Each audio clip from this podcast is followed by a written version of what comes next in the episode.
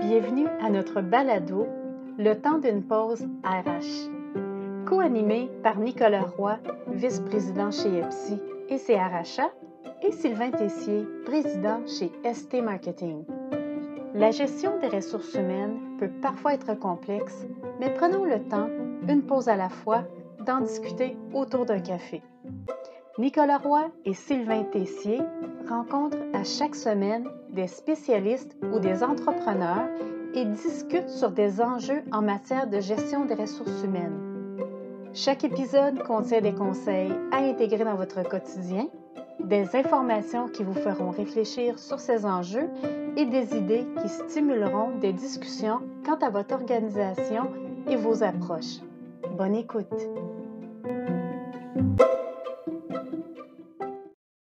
Bienvenue au temps d'une pause R H. Mon nom est Nicolas Roy et aujourd'hui en compagnie de M. Sylvain Tessier. Bonjour Sylvain. Salut Nicolas, comment ça va aujourd'hui?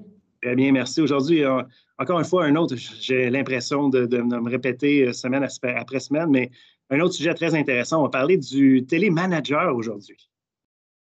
C'est un sujet Exactement. approprié. Oui, en fait, c'est très approprié depuis deux ans, on ne se le cachera pas. Euh, c'est un sujet qui a vraiment été euh, mis à l'avant-scène avec la pandémie. Et aujourd'hui, on a vraiment une invitée spéciale qui va nous permettre d'approfondir le sujet. Donc, Mme Hélène Zapata, qui est directrice associée au sein d'E P S I France, et également chargée d'enseignement au sein de l'École de psychologues praticiens au campus de Paris.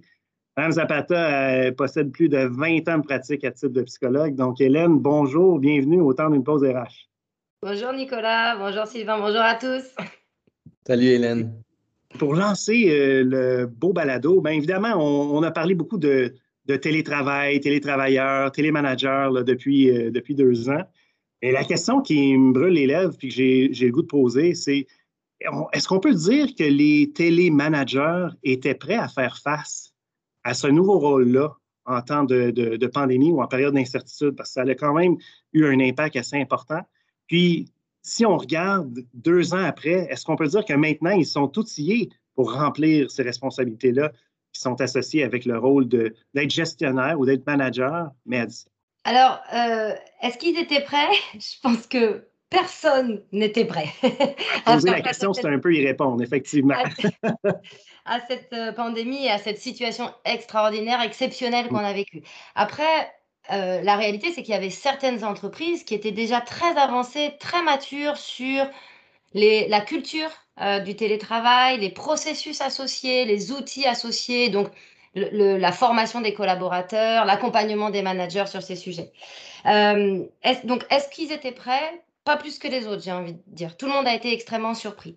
Euh, en revanche, euh, ce, qui est, ce qui est intéressant, c'est que euh, être manager, ça ne s'improvise pas, c'est une [S2] Bon. [S1] Réalité. Mais être managé à distance, ça s'improvise encore moins. Ouais. On a dû le faire, on y a fait face avec plus ou moins de succès, plus ou moins de difficultés. Euh, euh, et on voit aujourd'hui, j'avais envie de vous partager des chiffres du, d'une, d'une étude euh, Malakoff Humanis qui est sortie en septembre deux mille vingt et un en France et qui dit qu'aujourd'hui, le, le, vraiment la proportion, les, les télémanagers et les managers sont épuisés. Ils vont mal, il y a, il y a une explosion des arrêts de travail euh, et donc c'est un vrai sujet. Ce, que, ce, que, ce qui est important de se dire, c'est, c'est que le, le sujet de comment on accompagne les, téléman- les télémanagers à faire face à ces problématiques qu'ils rencontrent au quotidien avec leurs équipes, avec les nouveaux enjeux qui sont les leurs à, pour driver, pour piloter leurs équipes, c'est extrêmement important. Parce qu'effectivement, euh, la réalité, c'est que c'est une catégorie euh, qui a été très mise à mal par cette pandémie. Mmh. C'est intéressant de voir cette, cette statistique-là qui vient de France parce que dans le cadre même du balado, on a parlé aussi de la santé euh, mentale il n'y a pas si longtemps et on avait vu aussi que les gestionnaires étaient la, la strate qui avait été le, le, parmi les plus affectés euh, en temps de pandémie. Donc, euh, c'est intéressant de voir le parallèle euh, entre la France euh, puis, le, puis, le, puis le Canada. C'était... Et je rebondirais d'ailleurs que dans une autre étude que j'ai lue, euh, elle indiquait que cinquante-six pour cent des managers étaient en situation de détresse psychologique, alors plutôt fin deux mille vingt, mmh. hein, et que surtout, et ça c'est intéressant, il y avait trente-cinq pour cent de leurs collaborateurs qui étaient même inquiets face à l'état dans lequel étaient euh, leur chef d'équipe, leur manager, leur superviseur. Donc c'est intéressant aussi de pouvoir euh, voir que c'est, c'est, c'est, c'est des éléments qui ont été euh, visibles Euh, mmh. exprimé, visible et, et, et parfois même dans la chaîne euh, de collaboration euh, qui ont rendu inquiets ceux d'en dessous. Ouais. J'imagine, j'imagine aussi, Hélène, que rendu à un certain niveau, les signes deviennent plus apparents. Mmh. Exactement, oui, oui. Justement, euh, par rapport au rôle en tant que tel, par rapport euh, au télémanager, est-ce que c'était quoi les différences ma- majeures, si on peut dire, entre le management traditionnel à l'intérieur d'une boîte là, et le télémanager? C'est quoi les compétences particulières qu'il faut ou qu'il a fallu s'adapter ou développer pour être un bon manager euh, au, en termes de télétravail? Alors ça, c'est très, très intéressant parce que euh, c'est une, que- c'est une question qui est délicate et intéressante parce que les réponses sont plurielles en fait. Euh, ça va dépendre de la culture d'entreprise, des outils qui étaient en place, du niveau de maturité qui était en place. C'est-à-dire que le gap, il est plus ou moins important en fonction de d'où je partais euh, et quels, tout d'un coup, quels étaient mes besoins en tant que... que euh, et puis, mon niveau de confiance par rapport aussi au télétravail et à qui j'étais en termes de leader, en tant que leader, en tant que manager, et cetera. Euh, moi, ce que je, que je trouve intéressant, c'est qu'on peut se poser la question du rôle. Mais on peut aussi se poser la question de la façon dont je joue ce rôle en fonction des outils que j'ai à ma disposition, et cetera. Ce qui est intéressant, c'est de voir que pour, pour euh, nombreux d'entre nous, on n'a pas eu le choix, de toute façon, face à mmh. ça. Et donc, c'est en train de... Ça a créé un nouveau normal. Hein. Le monde d'aujourd'hui, c'est le nouveau normal, finalement, avec euh, ce travail distance, ce, ce travail, ce qu'on appelle en phygital, en physique, en distanciel, avec des outils digitaux, et cetera, et cetera. Mais c'est aussi... des sources d'opportunités. Et peut-être qu'une des, des premières compétences, euh, on va dire, que, que, qui, que, j'ai, que j'ai envie de partager autour de, des nouvelles compétences, c'est comment je vois euh, ces changements-là comme des opportunités. Hein, c'est vraiment un changement peut-être de posture plus, plus que de compétences.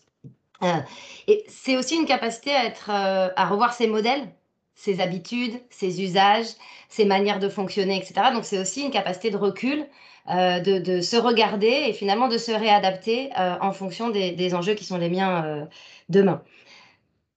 Sur ces sujets-là, euh, moi je trouve que ce qui est important dans un premier temps, c'est de se poser et de repenser son rôle de manager. C'est-à-dire mmh. se regarder en face. Qui je suis ? Euh, se poser les bonnes questions. C'est quoi mon, ra- mon rapport au travail à distance ?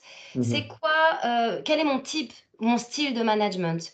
Qui je suis en tant que manager ? Quelles sont aussi mes propres angoisses, mes propres freins par rapport à cette nouvelle situation ? Et au fait d'avoir des équipes qui sont en synchrone, en asynchrone, en distanciel encore une fois et en présentiel.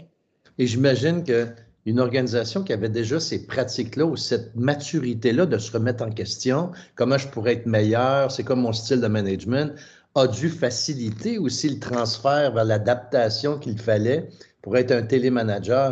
Et j'inclus, j'imagine aussi, une organisation qui faisait déjà confiance à ses individus. Ça a dû être plus facile que quelqu'un qui est, qui est plus méfiant ou qui… Euh... Je, je discutais avec, un, avec une D R H euh, en début de semaine. Euh, on avait un déjeuner, on, avait, on s'est vu en vrai, c'était sympa.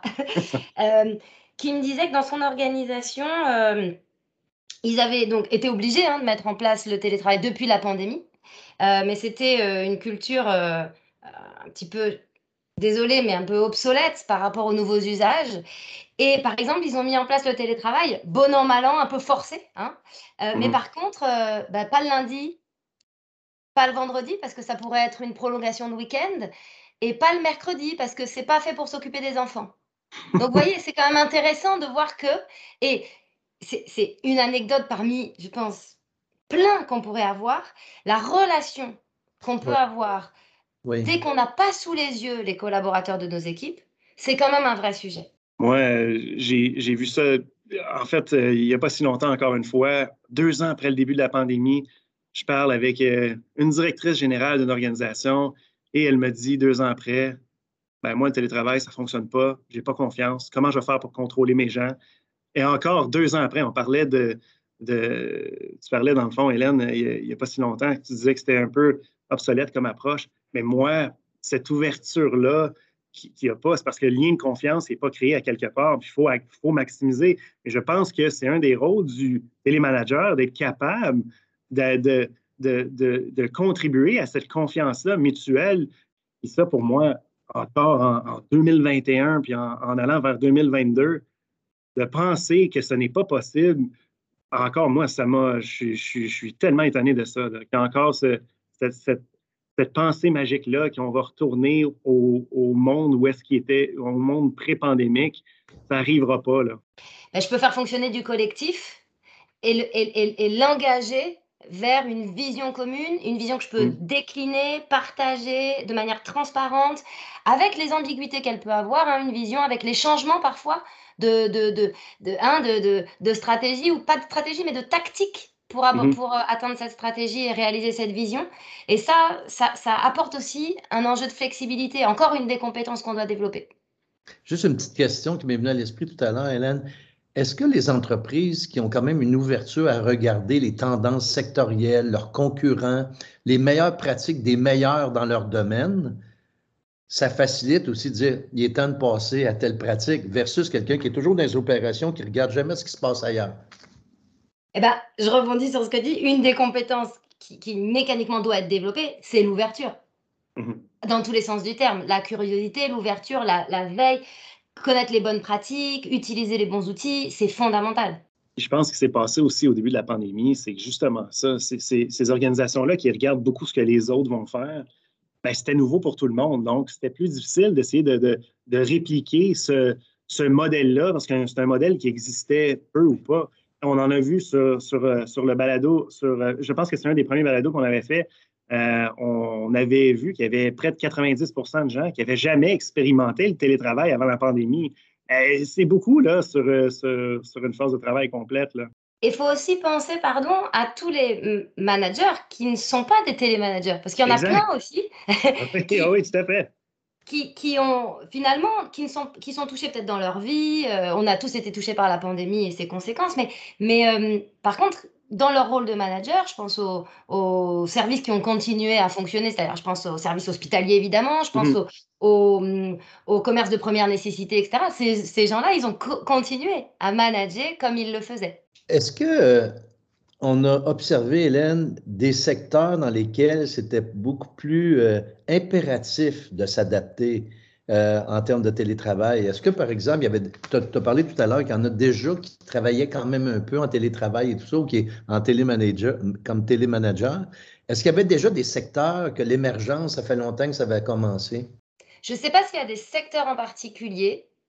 Je, je pense que ça dépend vraiment de la culture de l'entreprise autour du télétravail et euh, du, du, de, de ce manager-coach dont on parlait, de cette culture, culture télétravail, mais aussi culture managériale. Euh, je pense que, euh, alors c'est très, je ne voudrais pas catégoriser, euh, mmh.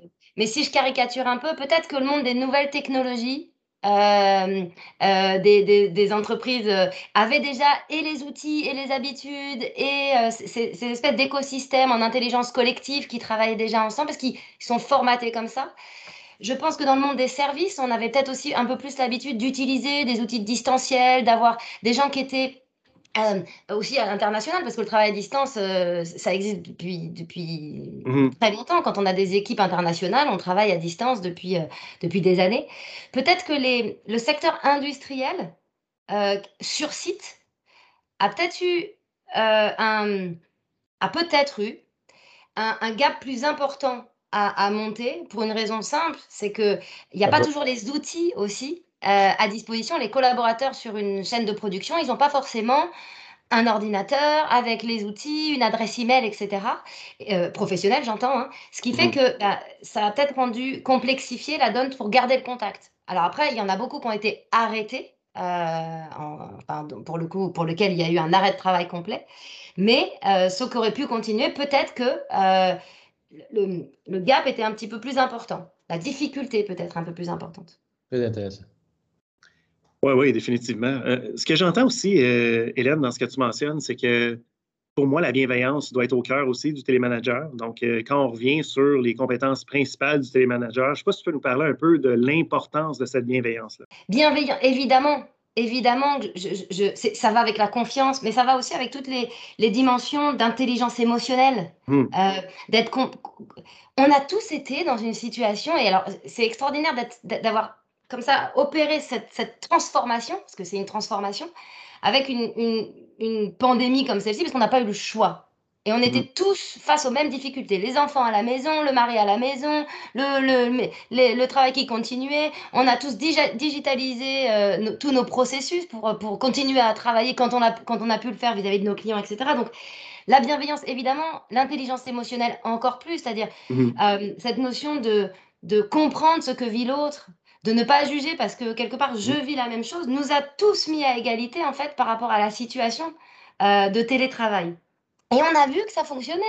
On a vu que les résultats euh, étaient là. Le, la plupart des entreprises ont continué à adresser leurs objectifs de manière, euh, de manière euh, cohérente et, et, et, et alors peut-être un peu en baisse, mais en tout cas, on continuait à adresser leurs objectifs. Ce qui est intéressant là-dessus aussi, c'est la, la notion de la pédagogie, je pense, en termes de compétences. Quand on est à distance, il faut euh, communiquer avec bienveillance, pédagogie, écoute, euh, les éléments qui sont, qui sont, qui sont à communiquer. Euh, évidemment, tout ce qui est flexibilité. Alors, on a parlé d'ouverture tout à l'heure, mmh. on a parlé de curiosité par rapport à, à l'extérieur, mais aussi la, la flexibilité euh, cognitive, c'est-à-dire ma capacité à chercher des infos, à comprendre des infos, à comprendre des différences, à mettre en place des nouveaux modes de fonctionnement, Tous, tout, toutes les méthodes agiles hein, de test and learn, le rapport à la, à la à, à, je vais dire échec, je vais, volontairement mmh. je vais dire échec, qui est en fait une, une, une possibilité de progrès. Euh, tout ça, ça ouais, on n'a fait que essayer. Mmh. Oui, ouais, tout à fait. Ouais, puis euh, parler d'échec, ouais, c'est vrai, le droit à l'erreur. Donc, à avoir, être capable de, de, de, de créer ça, euh, justement pour apprendre, évidemment, de ça. Et puis, un des éléments qui est, à mon avis, fondamental en termes de compétences, c'est les aptitudes euh, euh, au digital, aux technologies. Ouais, ça, ouais. c'est fondamental. C'est-à-dire qu'il euh, y a des outils pour des usages. Et, et il faut être formé à ça. Il faut être accompagné. Et, et, et c'est sûr qu'au départ, on l'était pas tous, et il mmh. y en a certainement qui le sont encore bien mieux que d'autres, euh, mais, mais chaque outil a son usage aussi. En fait, euh, moi, je crois que la pandémie a été un test significatif quant à l'agilité, la culture stratégique des entreprises. Et euh, c'était un test ultime. C'est comme, euh, mettons, sur une mer agitée, un capitaine qui n'a pas l'air en panique, puis complètement euh, paniqué et versus sa confiance, c'est ça qui va entraîner les gens. Puis il y en a dans les entreprises, ça a été comme ça.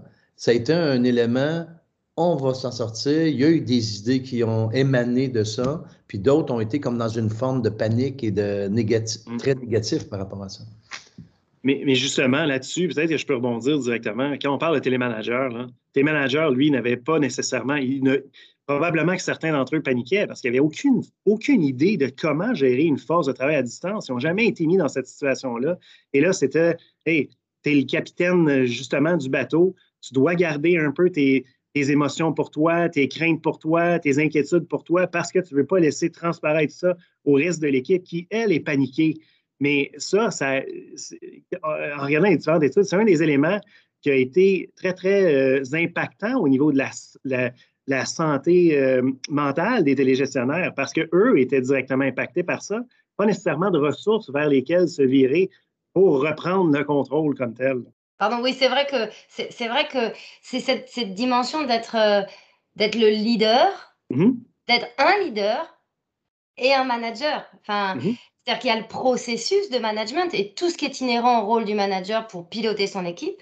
Mm-hmm. Et il y a aussi eu la nécessité de développer par-dessus ou, ou en, en, en recoupement avec ce rôle de manager, cette posture de leader, c'est-à-dire cette capacité, comme tu l'évoquais, comme vous l'évoquiez, à être un peu le capitaine. Après, je, je pense que ceux qui s'en sont peut-être le mieux sortis sont ceux aussi qui ont su exprimer leurs difficultés, mmh. ont eu l'humilité mmh. de reconnaître et de partager les difficultés qu'ils qu'ils vivaient, parce que on ne savait pas.